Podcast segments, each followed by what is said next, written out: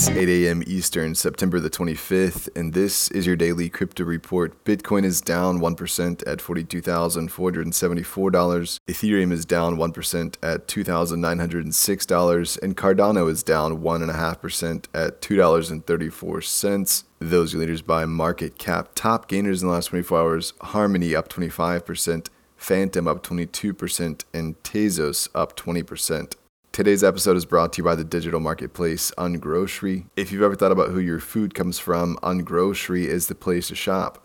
Join the food people online at ungrocery.com. Well, Pat Toomey, the Republican senator from Pennsylvania, took to Twitter to talk about China's crackdown on crypto saying China's authoritarian crackdown on crypto, including Bitcoin, is a big opportunity for the US. It's also a reminder of our huge structural advantage over China. Beijing is so hostile to economic freedom they cannot even tolerate their people participating in what is arguably the most exciting innovation in finance in decades. After the 3% shudder, the markets have mostly carried on like regular, but the implications for access to the crypto space for interested Chinese parties is much more widespread. Sparkpool, the world's largest Ethereum mining pool, has said it will stop providing services to miners based in mainland China. More details from the team are forthcoming.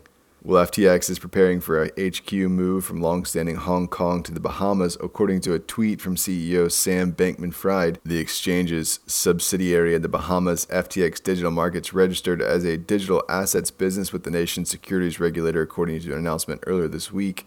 Ryan Salame, former head of OTC at Alameda Research, will head up the Bahamas office.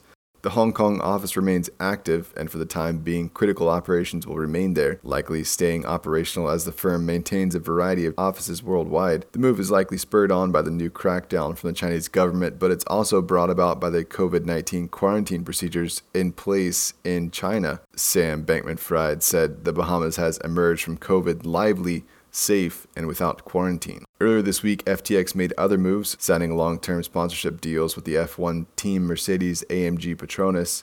FTX said it will span multiple race seasons, with the FTX logo being featured prominently on both the cars and the drivers. Some of the new branding is set to be unveiled tomorrow during the Russian Grand Prix.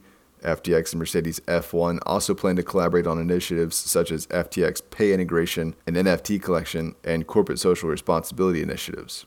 And finally, Coach and GQ China are setting up to launch NFTs on Ethereum via ZK rollups. Teams are working with Singapore startup ZK Box to release six limited edition NFTs, marking Coach's first foray into the space. The brand is working with GQ Lab, the content development team, to create a unique interactive NFT experience. That's all for us today. Visit us at dailycryptoreport.io for sources and links. Find us on social media Add us to Alexa Flash Briefing and listen to us everywhere else you podcast under Daily Crypto Report.